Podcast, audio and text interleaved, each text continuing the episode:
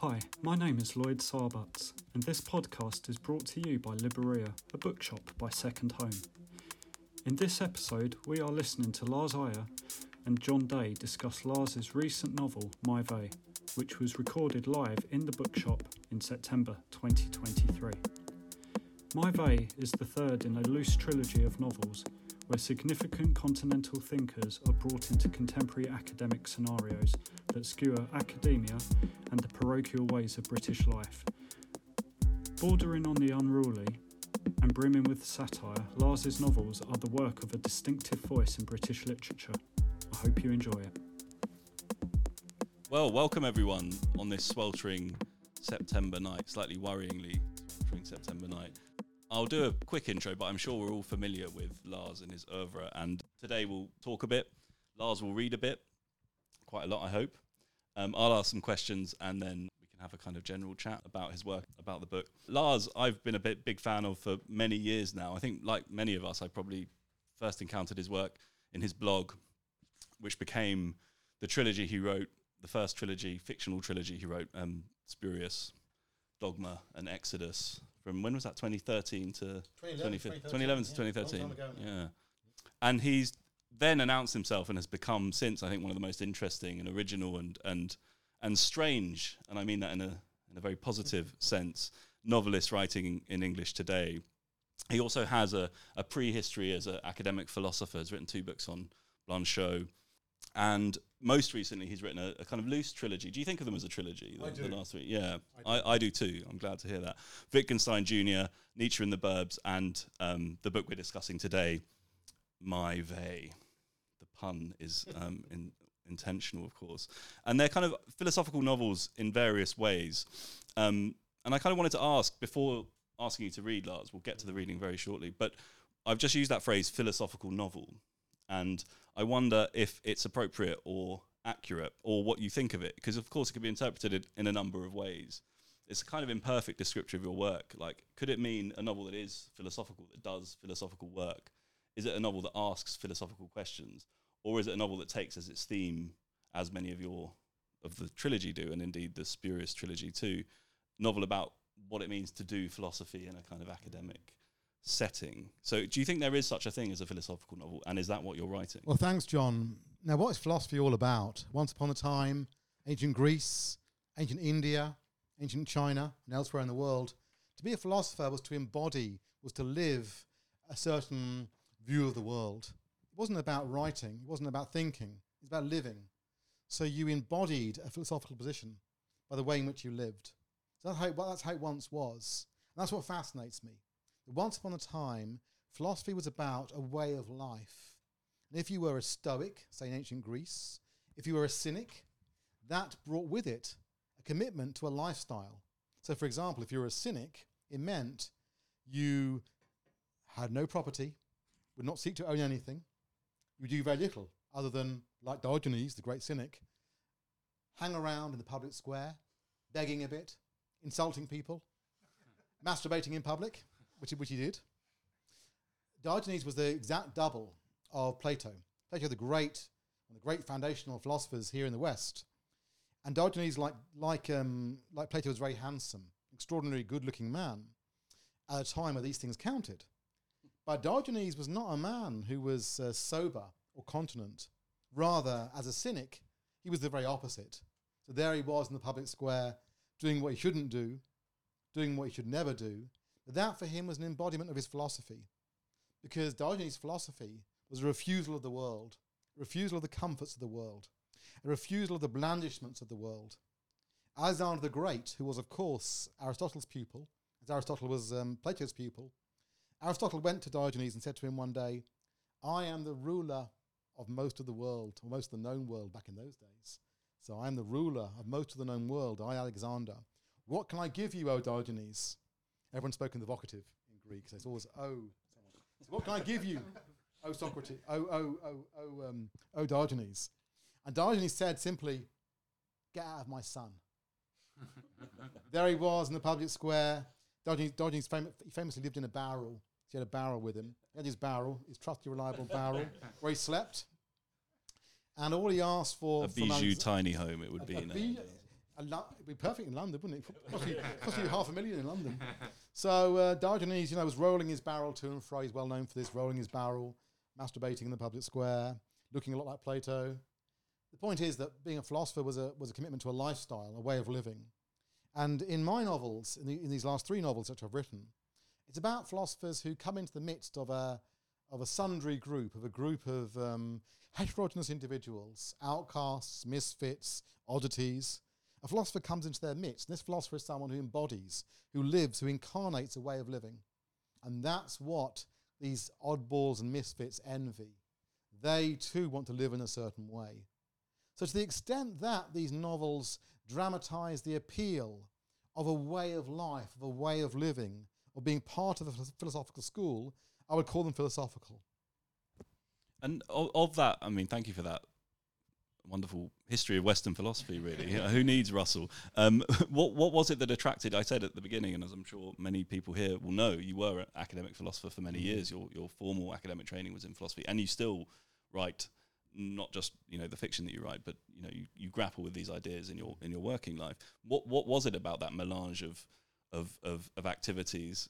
Was it living in a barrel? Was it masturbating in public? Or what, it's just the commitment to the life. The idea of a way of life, of living in some way. How do we live in accordance with our thought? Or rather, how do we think in accordance with our lives? What's the relationship between thought and life? Thought, philosophical thought, is supposed to be grounded in a life. A life is supposed to be grounded in a thought. So that relationship between thinking and living, what does that mean in our times, in these times? There are so many lifestyles available to us, so many different ways of living. How do we pick one? How do we become sure this is a lifestyle that we can adopt? One of the words I use a lot in this novel is disaster. Etymologically, what disaster means is we've lost the stars have fallen. Once upon a time in philosophy, the order and regularity of the stars suggested what the Greeks knew as a cosmos, and a cosmos is an ordered, structured universe. Wouldn't it be wonderful to think of a universe that's ordered and structured? Wouldn't it be wonderful to try and live in accordance with the rules of the universe, as the ancient Stoics did? So ancient Stoic philosophers, they call themselves cosmopolitans. That's where the word comes from. Cosmopolitans, from the word cosmos and polis. So cosmos, they were citizens of the cosmos.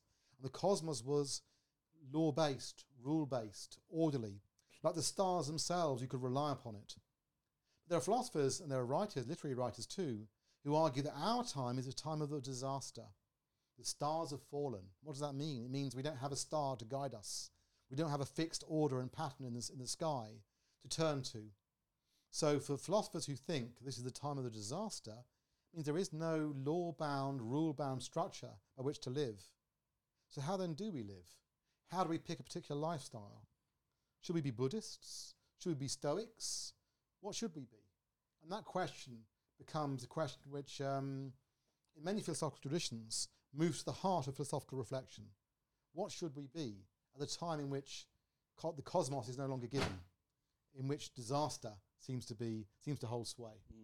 And the group of PhD students that this novel focuses on, the other novels in the trilogy are focused on undergraduates at Cambridge who suddenly get confronted with Nietzsche comes and or someone they call Nietzsche comes and teaches them.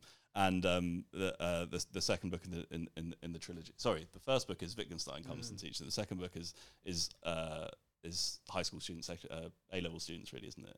That's right. In the suburbs, grappling with these questions of how to live. And obviously, in this novel, we have Simone Weil is the kind of philosophical big hitter, and she is part of a community of PhD researchers at a disaster studies department in a kind of slightly second-rate university in Manchester, which you're slightly cynical about at times, it seems, or at least the novel is, in terms of you describe it as a branding exercise at one point, a kind of desperate attempt for a flailing continental philosophical tradition to give itself legitimacy in the university. And a lot of this novel is, I think, out of the recent trilogy, most directly engaged with what academic philosophy looks like today, what it feels like to study philosophy in a university, what people who wish to be philosophers aspire to, that lifestyle. But it's written in this in a kind of voice that will be familiar to all of you who have read Lars Iyer's novels, of the kind of commune. There is a single narrator, and we'll speak about him in a moment, I'm sure. But what is it about that kind of chorus of voices that what does that allow you to do? I was struck by how it feels almost like a kind of stream of consciousness novel, but with many different consciousnesses contributing. It reminded me a lot of Virginia Woolf's The Waves, or novels like that, which are kind of cumulative novels of voice. But yeah, what is it about those kinds of communities of adherence to a dream that so attracts you? I like this idea very much. The idea of these voices working together. I never thought of the connection with The Waves. That's a very interesting connection to make. The Waves by Virginia Woolf, as you all know, is high seriousness. That's so much of Virginia Woolf is. We live in a time in which, at least for me, high seriousness is impossible. I can't take myself quite seriously. I can't take myself seriously when I'm being serious. My seriousness with a capital S is something which I find unconvincing. I find it a pose. Undermining this sense of seriousness is a sense of imposture. Who am I to be serious? What kind of person am I to embody seriousness? What does it mean for me to be seriousness? And here again we have this idea of the disaster. What belongs to the disaster is the notion that we don't have that right to seriousness, because we don't know how to live. We don't have a cosmos in which to live, because we're not cosmopolitans in that sense. Virtually any position we take up feels like an imposture. No matter how noble that position is, no matter how just that position is, no matter how ethically we feel bound to it, there's also a sense of being, well, not quite there. There's a sense in which this is not the role that you can inhabit. And my students, as you say, John, they won scholarships at a university called All Saints in Manchester. And my students do not feel a embeddedness within a philosophical tradition. They don't feel at home in any tradition. At the same time, they love philosophy. They love thought. They feel an ecstasy about thought. They feel that it's precisely because they come from nowhere, and precisely because these students are not the sort whose parents or forebears went to university, read these kinds of books. My students are working class students.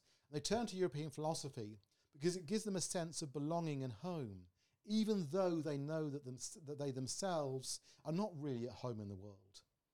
There's a moment in the novel where they say to a middle-class student who's strayed into their midst, and my working-class students say to the middle-class students, you will never love these philosophy books as we love them. Now, we can't really read them. We can't read them in the original language, as you can. They're talking to a middle-class student called Gita. You read them in French, you can read them in German, no problem. We can't. We can't even follow the arguments of them particularly. We don't really understand what's going on in these books. We're poorly educated, but we revere these books. We love them as you will never love them, Gita. That's what they say to Gita. You will never understand our love for these thinkers. And that's what my philosophers want, my PhD student philosophers. They want a lifestyle. They want to inhabit a life. They want to live this life of philosophy, which at the same time for them is utterly impossible. Was that, I mean, without being too sort of reductively biographical, was that your own experience discovering philosophy? This secret world that could change you? My experience is different because I actually come from an analytic philosophy background. Now, there's a division in philosophy in the UK. There are several divisions, but we'll focus on this one. Analytic philosophy is British and American. And it comes out of various advances in logic, which occurred in the cusp, really, of the 20th century. So I was educated in analytic philosophy in a very hard analytic philosophy department. You know, tough-minded, quite scary. They'd have no time for disaster studies. No, exactly. So I come from that background. That background I've internalised, and it's part of me. It's a background which very much suits, I don't know if I can speak for everyone here, it suits a certain Britishness, which is very much part of me, where all these high-fluting continental philosophy ideas are a lot of nonsense. We begin philosophy all over again in plain English. In plain English, we'll write very clearly for our audience, and we'll debate things in a room together. And we'll debate stuff, and we'll work things out, not like all these continental types, not like all these French and German types. And it's often founded on the room, isn't it? If you read Moore and Russell, It's the starting point of epistemological inquiry is always, I sit at my desk and I wrap my pipe against it, and how do I know that it's really there? It's like this isn't common sense. Real? Yeah. My servant just came in and brought me a cup of tea and put it on my desk. But how could I know that they have an inner life at all? How can I know if my servant is a real person? So you can see I'm taking the mickey out of all this stuff. There's a class element to all this. I come from that background of analytical philosophy. So to me, to transfer over to continental philosophy was a terrible, terrible wrench. In the novel, it's dramatised. So my philosophy department at All Saints in this novel is a novel of what we call continental philosophy, European philosophy, which is much more what we normally associate with philosophy. Questions of meaning, questions of value, questions about what it's all about, questions in general, questioning in general as something that you do. That's why I moved to. I moved to that tradition. But yet in me, and it's a very strong part of me, in fact it's largely me, is the analytic philosopher who prizes clarity above all else. Well, I went to the most continental of continental thinkers, Maurice Blanchot, who is so difficult and so obscure, and yet his work is written so beautifully and so seductively. You read it and you think, what was that about? I've been working on Blanchot for 30 years or so. I read it and I think, what was that about, even now? And that's part of the novel. That's part of the fun of the novel. These two different traditions of thought are brought together. They clash, as they clash in me as well. So on the one hand, I'm a very British person. I love science. I love the exactitude of logic and science. I'm a very scientific person, mentally. And yet, what I love, and it's a secret love, an undeclared love, I love to, I can't really admit to myself, what I love is the continental stuff, which I still feel like reading underneath the duvet. It feels naughty. It feels transgressive. It feels like I'm betraying something. Once upon a time, when I was at Manchester University, I was supposed to be someone who would be doing a PhD in analytic philosophy. And my teachers felt terribly betrayed when I moved to the university up the road and did continental philosophy. One thing one person said to me was, but the French don't wash, which is 1992. People spoke that way then. But the French don't wash. How can you study their philosophy? So for me, it was a betrayal, and that's how people felt in analytic philosophy. Because I was supposed to be an analytic philosophy person, and I went up the road. And the other thing about, in the UK, we divide universities still into new and old universities. And Manchester was a very respectable university, and still is. But I went to a former poly, a new university. And this, my teachers could not get over. And this is, again, it's dramatised in the novel. In the novel, you have Victoria University, and you have All Saints University. For legal reasons, I have to say, they're not at all based on anything in Manchester. They're totally fictional. But that division is nonetheless quite there. While you were speaking, loads of questions emerged from that for me, but one thing that seems to be romanticized in a positive way, and in fact very important to you in all these novels, is that possibility of self-fashioning in a political sense, in a social sense, in terms of gender and sexual identity in this novel, of course, too, which we will get to in a moment. But it struck me, as you were speaking, that the divide you make between continental and analytical philosophy, of course, can be mapped onto literature and fiction in some intriguing ways, in the sense that the analytical tradition kind of emerges with really high modernism, and in some cases, in the case of Woolf, for instance, the connections are very close. She was reading Moore and Russell, while she was writing these novels. But your novels occupy this kind of interesting hinterland between what we might think of as the conservative or traditional campus novel in the Anglo-American tradition, which is comic, which is high farce, but is social farce, and is about not taking seriously the intellectual ideas. Really, if you think of Lucky Jim or these novels in which it's all despair and depression, but not necessarily, there's no kind of hope for the ideas underpinning it. Whereas you have a kind of deep love for, as we've just heard, for the philosophers you're talking about, and your characters have that too, right? There's hope there for them. I've never read a campus novel. I never could. I find them unbearable. Because they, as you rightly say, John, they don't take the idea seriously. It's all frippery for them. It's all nonsense. It's part of the same attitude. It's a setting or a background, but it's about social. Anyway. So this for me is abysmal. So my stuff, my fiction, it's all comic, right? So it's all supposed to be fun, and you don't need to have a background in this thought to read it. It's all born out of a very real love for this material. I love this work that I read. I love this philosophy. Even now, I love it. I love it more than ever. I was reading Jacob Taubes, a philosopher, wonderful contemporary philosopher. Well, actually not. In philosophy, we say contemporary. we mean post-World War II. In literature, you mean contemporary, you mean someone's alive now. Jacob Taubes died a long time ago, but that's contemporary for us. He died in the 80s. That's he's still being argued about. He's still being argued about. So Jacob Taubes, I was reading his work, I had to put it aside because my heart was beating too fast. I think I've got to control myself here. This is you know, I'm going to do myself damage. So these philosophers are, I find them absolutely exhilarating, so exciting, so fascinating, and to spend a life working on their thought is something I feel unworthy of. Mm. You know, so I don't count myself as a Blanchot scholar at all. There are people who spent 30 years, 40 years working on his writing, and they're only now publishing books, and I have the utmost respect for these people. So all my work is born out of an enormous respect for these European traditions of thought. You know, I have the utmost reverence for these thinkers. Many of these people weren't at universities. They lived hand to mouth writing book reviews. They lived very tough lives. So for me, I am, like my characters, in awe of these thinkers, even though I lack many of the real skills you need to read them. So, you know, I'm someone who... I'll frame this in this way. There's a great poet, Hölderlin, Friedrich Hölderlin, one of the great poets of the German tradition. And Hölderlin was a translator of ancient Greek. He translated stuff into German, the German of his time. He tried to make ancient Greek speak in German of his period. And what Hölderlin wrote in a famous letter to his friend Berlendorf, what he wrote was, the Greeks had the fire from heaven. The Greeks had the fire from heaven. What we Germans have, he said, is a clarity of representation. In other words, what the Germans were able to do was to translate this Greek fire into something precise, into something which has limits, into something which is partitioned in a particular way, which has a structure. So the Greeks were the fire, and the Germans were the mediator who turned the fire into something systematic, concrete, and clear. So that was the division between the Greeks and the Germans. And my characters, what they hope for, is they can translate this fire into a crisp, clean, modern English. That's my hope too.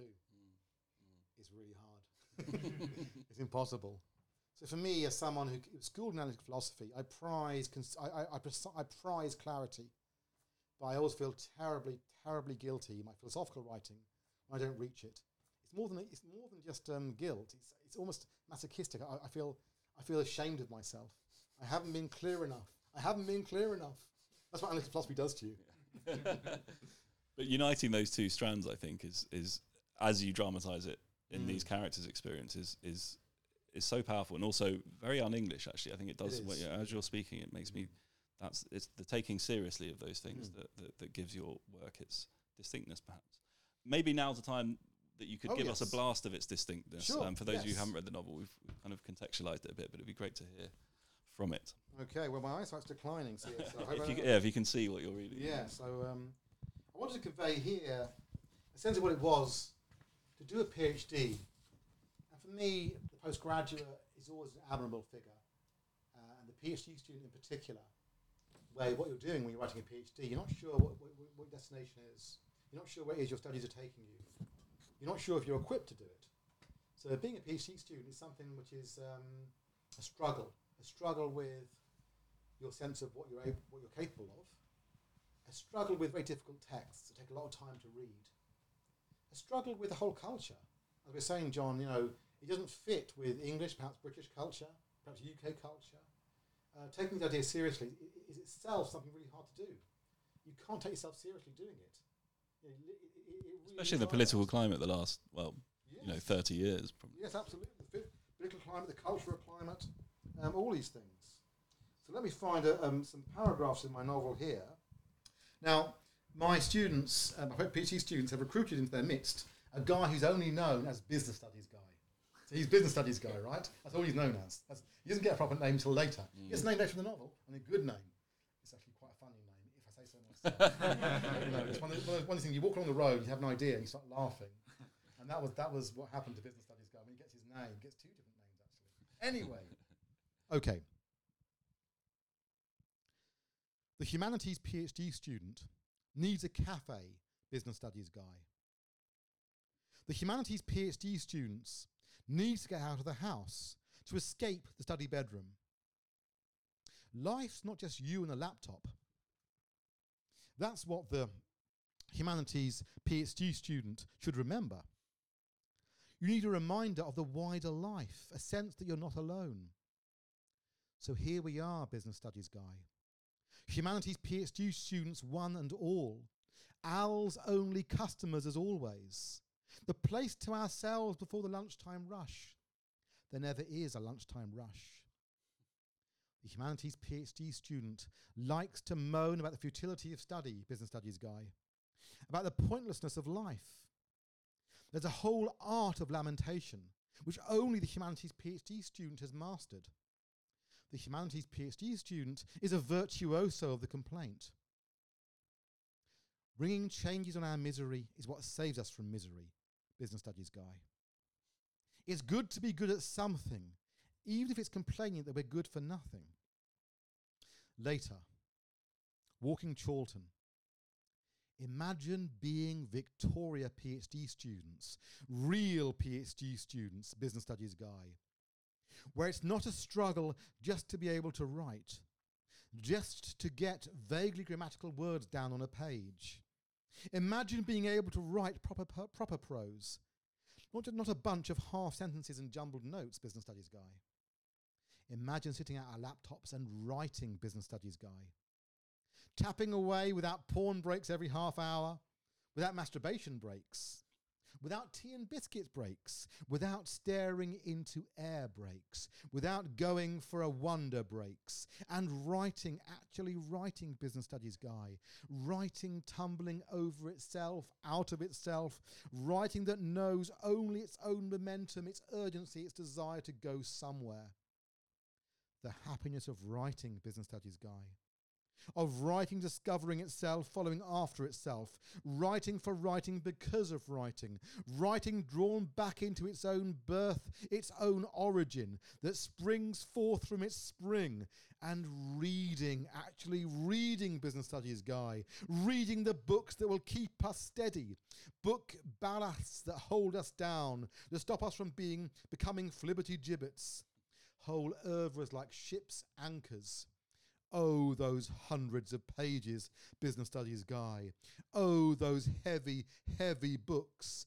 Months of work, months to even approach them, armed with the right secondary texts, with the appropriate introductions. It's a risk. It's an expedition. You might never be seen again.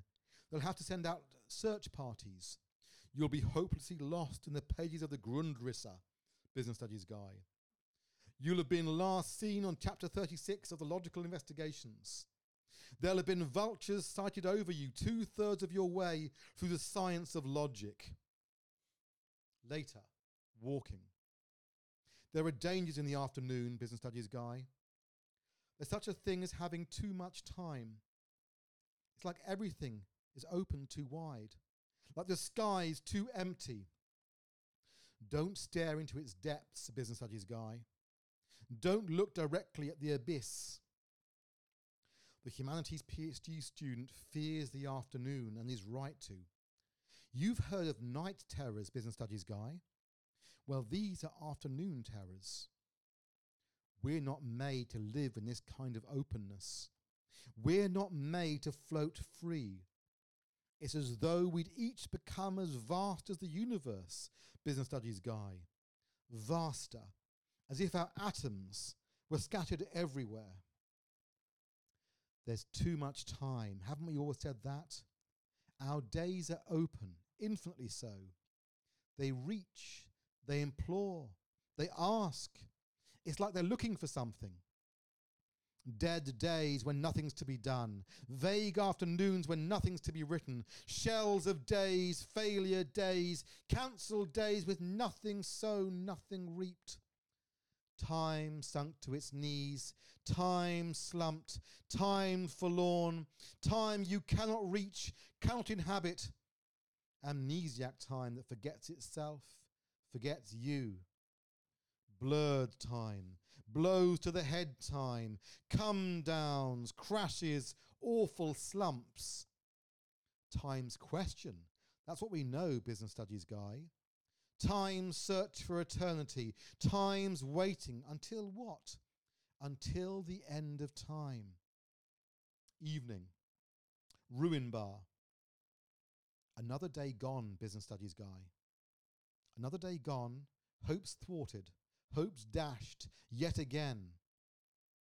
Picklebacks at last, business studies guy. To soothe our troubled brains, to rouse us from our deathbeds. We'll ride the pickleback waves and forget our troubles. We need to be helped to cross the threshold, business studies guy. We need something to lift us from our melancholy, from the ruin of our efforts. We've grown old with the day. We had dreams, ambitions in the morning. We were idealists in the morning. We'd forgotten our stupidity in the morning. But now, we need to know that there's life after our botched and ruined day, business studies guy. That we won't plunge down on the day's Titanic. We need consolation for what we did not do, for thoughts we did not think, for passages unwritten. We're tired of our brains, our so-called brains, tired of thought and the effort to think, our so-called thinking, tired of ourselves, of our solo efforts, our so-called efforts. Misery wants company. We need to be with others who understand our situation, who have known the same agonies, the same disappointments. What solitude we've known, what loneliness. Just us and our so-called work all day, all afternoon. Just us alone with our laptops. We need the hubbub of ruin bar around us, business studies guy. We need conviviality, human company. So let's drink. Let's fill ourselves with beer. Let's slam down a pickleback at the bar before we even sit down. This is our milieu, the bar early evening, business studies guy. Before we get incoherent, this is where we're at our best. The alcohol beginning to enliven us, to warm up our blood. When we're finding our second wind, when we're lifted from exhaustion, by what miracle? When despair can bloom. You'll hear exhilarated talk, business studies guy. You'll hear arrant fantasy. You'll hear drunken clarity, sense in nonsense, chaos in disorder, drunken logic. There'll be a lot of that. Drunken thought. Great ideas that reveal themselves in drunkenness and are forgotten straight away. What did we speak about? We'll wonder afterwards. What did we say? But it's not for us to remember. Thank you. Thank you so much. That brought back very traumatic memories for me, and maybe many of us present. Of the was that your experience? Was that your PhD? I was actually in Manchester last week for the first time in about 20 years. I was walking my old neighbourhood for the first time since I left it. I lived there for 7 years. I was walking the very streets I used to walk in the afternoon. So it's particularly vivid for me. Yeah. It's that thing, in the morning you have a sense of, okay, I can write this, I can do things. You've had your espresso from the local cafes in Manchester. You're full of espresso confidence. The afternoon, the caffeine leaves your bloodstream and you're abandoned to the day. So I used to wonder... Chorlton, I do a great circuit of Chorlton, which I reenacted last week. I was delighted, actually, because the same record shop was open. I used to go to the record shop every single day. I didn't have any money. I don't know why I was in there, but I used to look through the LP, look for the CDs. I went over the bridge in Chorlton, and there it was, the same record shop. The same guy working in there. It was wonderful to see him, actually. And I went through the records, I went through the CDs. This time I actually had... money to spend. A bit of money, at least. I wasn't totally broke, as usual. So, yes... That's how it was for me. Yeah. And that weird isolation and camaraderie of it that is captured so well. The other people, there are other people who are doing their PhDs as well. I actually stayed the night with a friend of mine who's doing a PhD at the same time. And it is a very, very difficult thing to do, a PhD in philosophy. It really is just really hard. And he had a family at the time. He had 2 children while doing his PhD. It took him about 8 years to finish it. I mean, this stuff is just so difficult. And part of it is motivation. Part of it is just trying to get on with it. It's like any writing task. So the afternoon for me really was a time of melancholy, of losing a sense of who it is you are. You lose your limits. You lose a sense of what it is you are. So it was that sense of becoming infinitely porous to the entire universe. Your atoms are spread everywhere. You weren't anyone in particular. You were no one. You were the man or the woman without qualities. So that's, for me, how it was. It's that caffeine rise and the caffeine slump, and the evening, alcohol, taking you right back up again. And then, of course, the hangover, taking you down again. So it's that rhythm of life, which I think is very much characteristic of anyone who writes. I think particularly doing a PhD when you have a scholarship. And the thing is the guilt. You know, I was working in high tech. I was working in IT. I was working at Hewlett Packard. I won this scholarship. So you feel terribly guilty. You've got all this time, and what are you doing with it? So you despise yourself as well, which doesn't help. Doesn't help matters. Well, it's captured brilliantly. I am going to throw the questions over to you lot very soon, and there's a couple of things I still wanted to ask though, if I may, before we get to that stage, because we haven't really spoken much about the sort of central enigmatic character in this novel, and of course, as we've heard, she takes her place in a trilogy in which these kind of iconic philosophers are embodied by eccentrics, by wanderers, by self-fashioned people within your novels, and Simone Weil, the what did they used to say about Chaucer? The biological entity, as it were. She was a kind of fascinating, in terms of the kind of philosophy you've been describing to us, and the idea of living a life guided by ideals and ideas. Maybe you could just tell us a little about her and about how your version of her manifests those ideas in this book, because she's such a fascinating character. She's a very fascinating woman. Her life is itself extremely interesting. She's born in 1909, died in 1943, at the age of 34. She died very young. A woman of extraordinary brilliance, from a family of very brilliant people. Her brother was a very famous mathematician. Simone Weil is... it's hard to talk about these things without tears welling up, because a lot of her work was written during the Nazi period. It was written while she was working in London as a member of the resistance. And she was doing clerical work, office work, and what she would do in the evenings is write her own stuff. And in particular, if you read Simone Weil's last journals, they're unbelievably moving. They're very beautiful. And they were very much about that question of what should a world look like? What should they were kind of utopian in the best sense. How can we reconstruct? How should we remake the world? And there's sections in her last notebooks, translations from the Sanskrit. There's mathematics in there. And there's the articulation of a religious philosophy which is profound and brilliant. It's all in the notes, and she wrote these notes. Look at her handwriting; it's beautiful. No crossings out. No crossings out. She just wrote. No coffee slump for her. Nothing. Just this mind that she had, this keenness of mind, this strength of mind. It's literally awe-inspiring. To read Simone Weil is like seeing a great cathedral. You think, how is it possible that a human being could write those things? And in the time in which he wrote them, with such political pressure, with such, in Europe, such terrible things happening. And yet she was writing this in the last 9 months. She wrote so much of her religious philosophy in particular. So for me, I'm always in just absolute awe. Now, one of the temptations is to try to account for her thought in terms of her biography, and almost to play down the originality and brilliance of her thought in those terms. It's something to be very careful of. Her life is so fascinating. For example, she gave up academic philosophy. She worked in a factory. Lots of interesting episodes like this. She went to the Spanish Civil War to fight in the Spanish Civil War. It can occlude the brilliance of the thought. So the thought itself is very, very important to value, quite apart from her life. But in another sense, her life and her thought are one, and they really are one.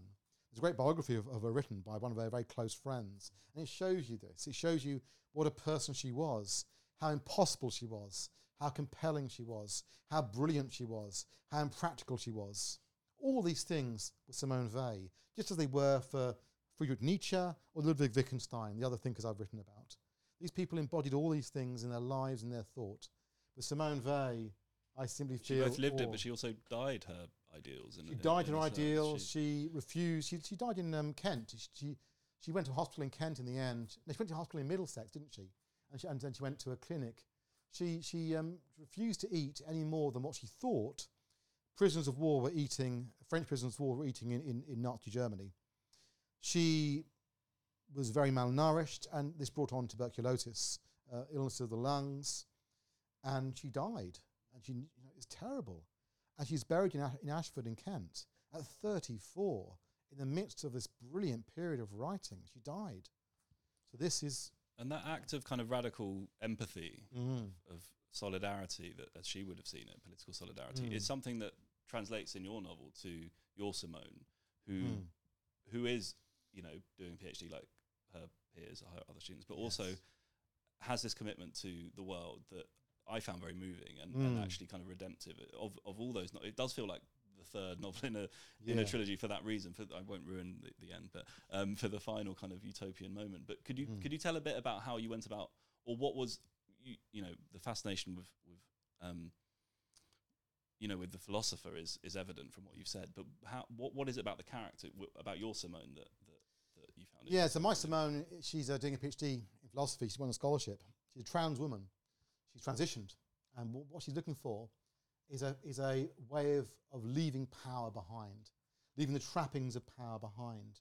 She wants to be someone who decreates herself actively by choosing to live in a particular way.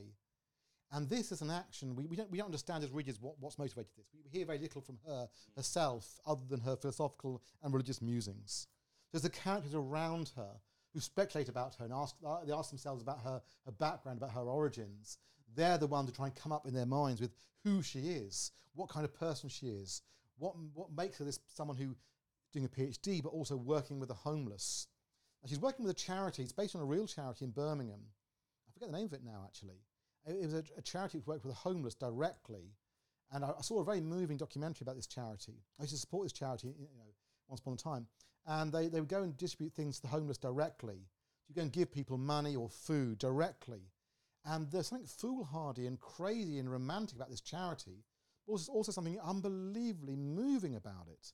And the person who ran it, who was a figure in Birmingham who aroused a lot of controversy, because people were saying, look, you can't just give people money who are homeless. They're going to spend it on drink. They're going to spend it on drugs. This is not the kind of help these people need.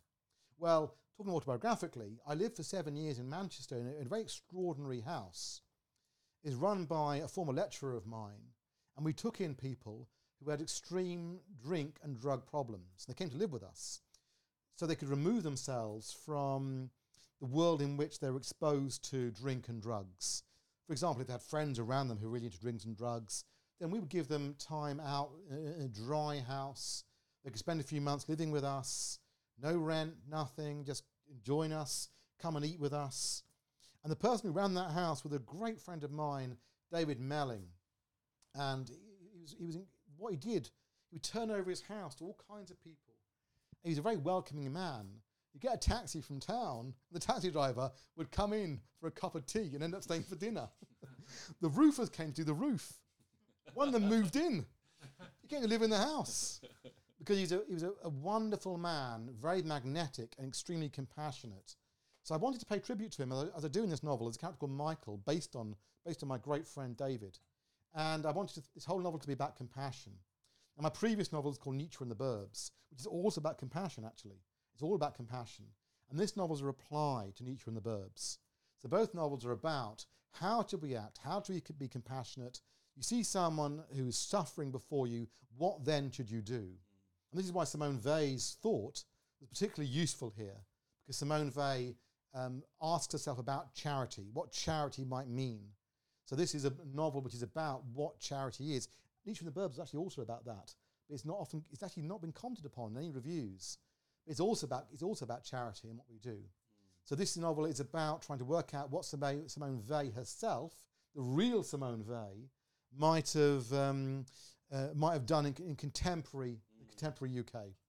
Which makes it, I mean, it's maybe too simplifying to call it a kind of critique of the philosophical or the tendency among philosophers, especially ethicists, actually, to live quite unethical lives, or at least to comment from the side, you know, to go back to where you began, hymning the power of philosophy. It's that it must compel one to behave in a certain way, right? Or that the ideas, and that's kind of where you get to here.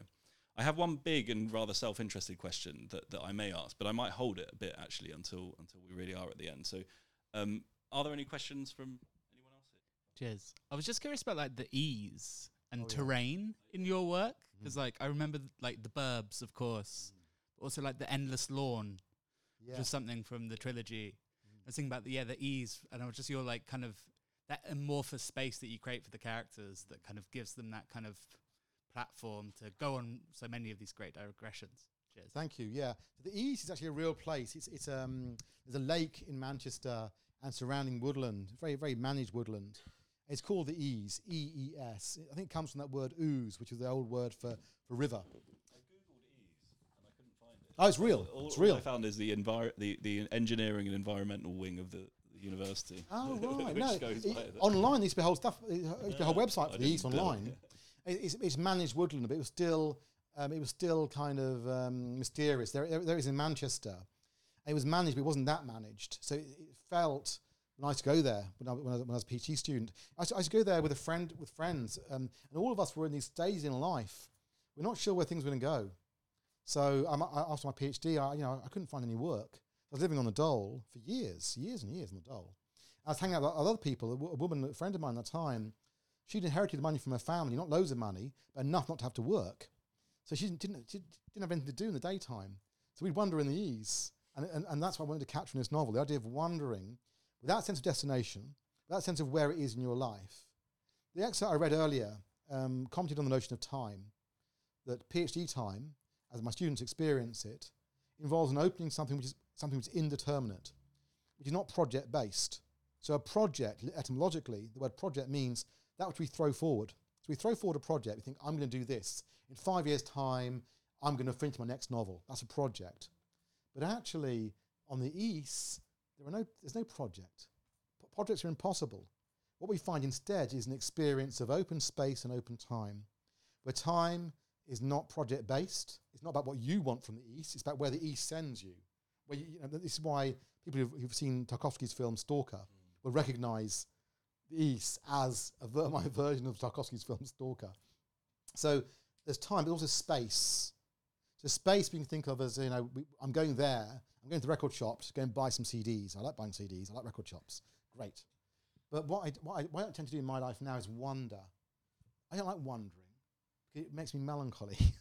Like W.C. Sebald, he's always wandering his novels. No wonder he gets melancholy. Stop wandering.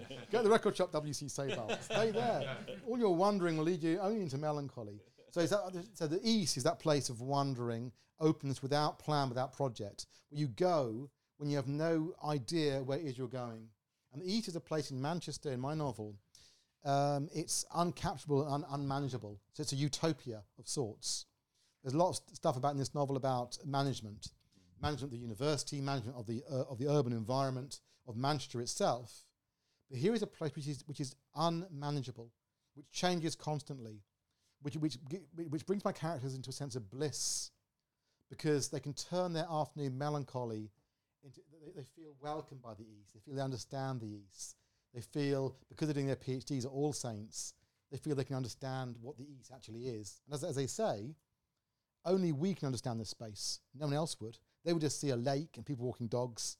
But we experience this. And that's very much my experience of being someone who wandered around a lot in my 20s and 30s, unemployed, with no prospects, no possibility of a job, just wandering about, applying for jobs, and going nowhere with my life. And that's what the East was.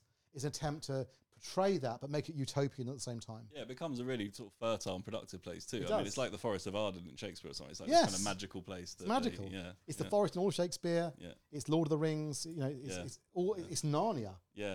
Yeah. It's Narnia. I forgot to put that line in the bloody novel. I forgot. I put this line early on saying the East is the PhD Narnia. I forgot to put it in. And at the end there's lots of Narnia references, which won't make any sense now because I forgot to put that in earlier on. But there, what can you do? What put it for the second edition.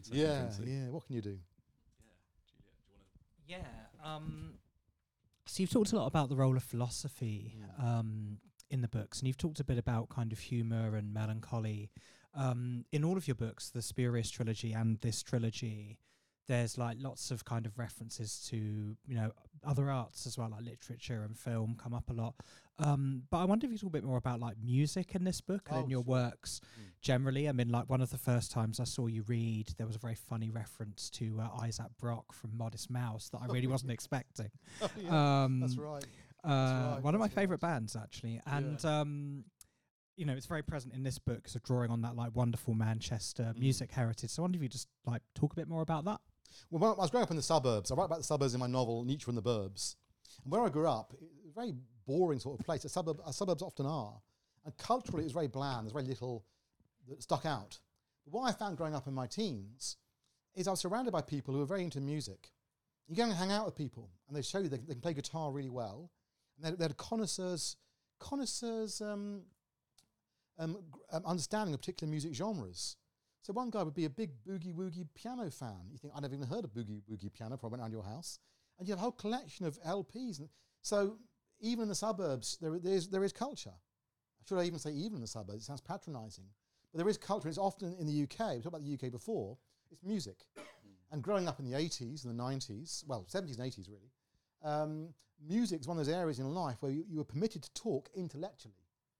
So you'd buy the music papers at that time, the New Musical Express, the Melody Maker, and they'd be very intellectual papers. It's unbelievable now, you can't even imagine this, but they would review books by Blanchot, the philosopher and writer. They reviewed Blanchot in the New Musical Express. So these papers were portals to an intellectual life. So you'd buy The Enemy on Wednesday. It was really exciting. You learn about new music. You learn about books. You learn about art. And actually, also through the music of that time, you learn about books, you learn about art. So the music of that period, all these musicians, when you read interviews with them, they would open up things to you. They'd mention a name, and you think, right, I've got to remember that name. And in those days, I get the train into London. I used to go to Compendium Books in Camden, and that's a legendary bookshop, fantastic place. And they would have some of these books, like by William Burroughs, or that time J.G. Ballard. These are mainstream names now. You can buy them on Amazon really easily. In those days, they were not easy to get hold of, these books, these authors' works. I remember, Channel 4 had a season of Tarkovsky in 1989. I was watching it. I was absolutely entranced. I was amazed. But you couldn't get any information on Tarkovsky without, in those days, pre-internet. I remember walking through Covent Garden and heard someone mention Tarkovsky. I went and introduced myself. There's a woman talking to her daughter, like some weird guy. But we actually, we sat down at a cafe and we talked about Tarkovsky. It was amazing. So these pre-internet times. So music was a portal. Music was an opening. And there was, of course, also the music itself. So you listen to The Fall, the band The Fall with Mark E. Smith, an autodidact, a working-class person. He's assembled for himself. He's compiled for himself. He's made a world out of ghost stories, horror stories. Lovecraft is one of these authors he mentions a lot. Out of popular culture. For him, it was rock and roll bands like The Seeds, very primitive, basic rock and roll, very expressive and vehement rock and roll. It was country. And out of this, he made a world for himself, which he expresses in the lyrics of The Fall, and it's there also in the music of The Fall. And in Manchester in particular, there was Ian Curtis and the rest of Joy Division. There was Morrissey and the Smiths. Each of these people, each of these bands was a cosmos, it was a world. And in those days, it was amazingly mysterious. So when I was young, growing up in the suburbs, I went to University Open Days to find out where I was going to go. And of course, it was Manchester. It was Manchester because of the music, because of the ambience of the place. However, I got there in 1989, and it was bloody Madchester. It was this period where it was awful. Middle-class students in tie-dyes and flares and fishermen's hats. So I immediately listened only to classical music and folk music. I didn't listen to any pop music for another 2 years. Classical and folk, that was it. But is it a stretch to say that, I think you're one of the most musical writers of sentences writing fiction today, the rhythms of your books. Yeah. I think there's is that something you're conscious of? Well, it's all about the rhythm. Yeah. Now, etymologically, the word rhythm in Greek, rhythmos, there's a great linguist called Emile Bonveniste, and he tells us that the word rhythmos in Greek once meant what we call flow in rappers, so hip-hop, when rap has flow. It meant a sense of flow. Now, we can understand rhythm today as being like a 4-4 or a 3-4, or something quite metric, something quite divided. But the original Greek sense was some kind of flow, a flowing, something river-like. And that's what I want in my prose. I want my readers to be carried away, to be swept away on this river. And that's the idea for me, is rhythm, rhythmos, is almost a kind of hypnotism, where it's through repetition, it's through sentence length, it's through use of ellipses, where I'm just trying to take the reader off, to carry the reader off. That's what we need. Our world is one which is very rhythmical in the wrong sense. Nietzsche would call it Apollonian. It's divided, it's cut up. You know, it's this metric, a beat, regular beat. And what I want is to be carried away. And that's what music's always given me. And that's what I hope to give readers as well. Yeah, well, I'm sure we'd all agree that you do. Are there any other questions from the floor? Hi, thank you very much for a really interesting talk. I feel I should out myself as a humanities PhD student, doing a PhD on Simone Weil. Wow. So my question, or I should start that my research into Simone Weil, I find her to be a very kind of contradictory person, and you know her thoughts, her ideas, her writing is so fantastic and cerebral. But a lot of what you read about people's encounters with her as a person on a practical, you know, kind of interactive human level were quite, I thought she could be quite abrasive. I'm thinking of the encounter between her and Simone de Beauvoir, where she basically, like, I'm going to paraphrase, but basically called her fat. Yeah. The introduction to Gravity and Grace, and certainly at least in the edition I have, the person, I can't remember his name, but the person she was living with at the time, who, when she was writing her notebooks, has said just kind of she was quite an impossible person to be around in a, you know, personal space way. But I wondered how you've grappled with that kind of personableness or lack thereof. That's right. Sometimes that she has. It's very much the heart of the book. Is this? Mm. It's how she comes across in ordinary everyday life. Mm. What kind of person she is? Magical, bewitching, seductive, but also someone who holds everyone at a distance. She's a very mysterious character. What matters for her is her thought and her relationship to God. She's a mystic. Mm. She's someone who removes herself from social company. She's someone who's awkward. Someone difficult in all these ways. Yeah, that's the thing. So she's someone who's other. But this idea of contradiction you mentioned is really important. In Simone Weil's thought, we have always apparent contradictions. And Simone Weil says, when we get a contradiction of a certain kind, what we should do is contemplate that contradiction. Don't try and solve it. You contemplate it. You contemplate the disjunction between freedom and necessity, between good and evil. And much of her thought is working with contradictions. I was talking to a scholar of Simone Weil last week, actually, and I was saying to him, how does Simone Weil do it? On one hand, she's an advocate of Spinoza's thought, who's very much a philosopher of immanence, so no transcendence for Spinoza. And yet she's also a Platonist, who's an advocate of transcendence. How is Simone Weil able to do this? It's quite incredible. But Simone Weil is all about this idea of contradiction. And that's what the novel is all about. When the characters see her writing down notes, and her notebook is called, on the front cover, is Contradiction. It's all about contradictions. So the whole novel is like that. It's all about contradictions of various kinds between the world we live in now and that which might transcend the world, that which might call us from beyond the world, between the Manchester of the novel and this utopian space to ease. So this contradiction is something the novel tries to inhabit. I should also mention the other thing.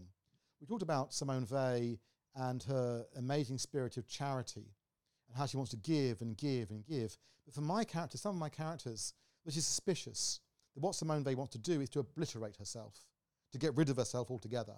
And some of my characters think that what Simone Weil wants is death, is to die. She wants death, she courts it. And her philosophy, for some of my characters, is modelled on a desire for extinction. And the character who talks in this way is called Valentine. He's modelled on Georges Bataille, who actually knew Simone Weil. So the arguments in the novel recall real conversations that Georges Bataille and Simone Weil had together, where Bataille accused Simone Weil of courting death, of wanting death. So that, for me, is something which, again, I find a very, very important question. If I can mention someone else, a novelist, a writer who's work is only now coming into print, Susan Taubes, after many years of neglect. Susan Taubes was an intellectual who died age of 41 by her own hand in 1969, a very close friend of Susan Sontag. And she's a very significant intellectual, a very important writer on Simone Weil. And when I was wrestling with Simone Weil's thought, it was through the lens of Susan Taubes' writings on Simone Weil. And Susan Taubes reads Simone Weil as a Gnostic, as a thinker who divides heaven and earth, immanence and transcendence. So for me, the whole novel really was about trying to get to grips with Susan Taubes' interpretation of Simone Weil and to work these ideas out for myself, because these ideas were very pressing for me as an individual. So that's the intellectual struggle at the heart of this novel. And all this comes down to this idea of contradiction. Got time for one more, at least, if there is one. Or I could ask mine, my self-interested one, which is, I suppose, about over the last 6 books you've written, they've done all sorts of things, but one of the things they've done is take a kind of satirical, comic, but quite serious look at contemporary academia and the humanities in particular. And I wondered if, both within your experience moving from academic philosophy to creative writing, which you now teach, and writing fiction, but also within the changes that have occurred within universities in the last decade, whether you are more or less hopeful of the future of the humanities. Well, you know, what can you say? It's all very doomy in the humanities, you know. The first novels I wrote, the first 3 novels, have the character based on me called Lars, and a character called W, who's based on a friend of mine. And we were supposed to be here.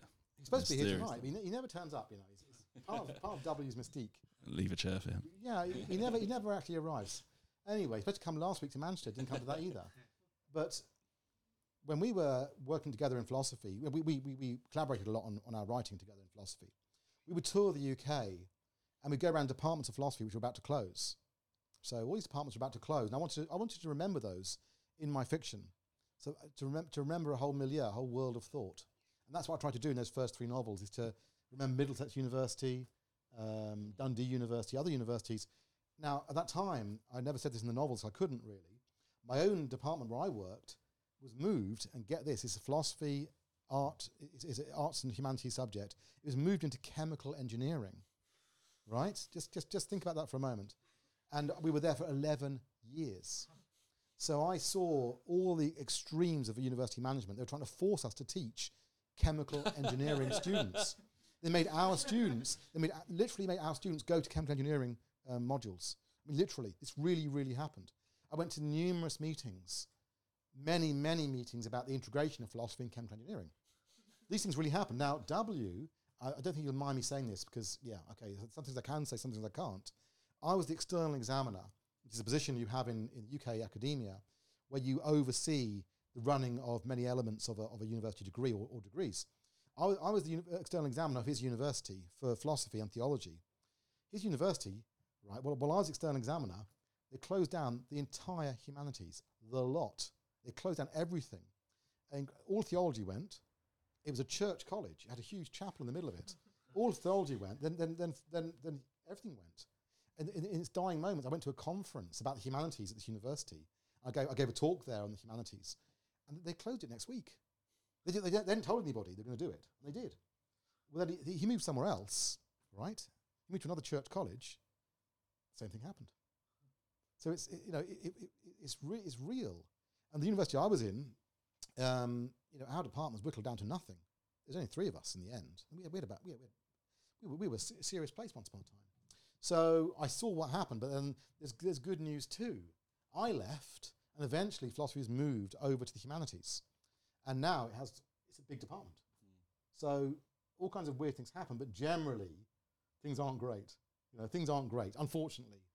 So luckily there are pockets where humanity, the love of humanities survives. It did survive in the blogosphere for a while. You know, I used to say to myself, you know, I used to work in humanities, think no one here in humanities really loves these books they read. And I was really relieved to find the blogosphere back in the early 2000s, where people were writing out of passion, writing out of love, of philosophy, out of literature.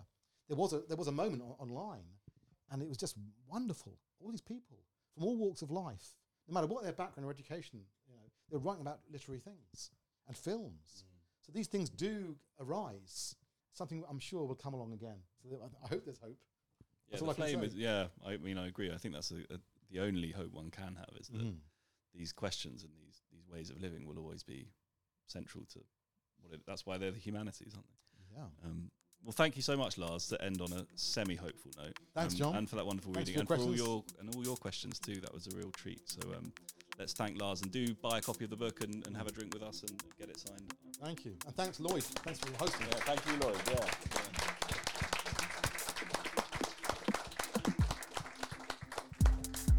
you for listening.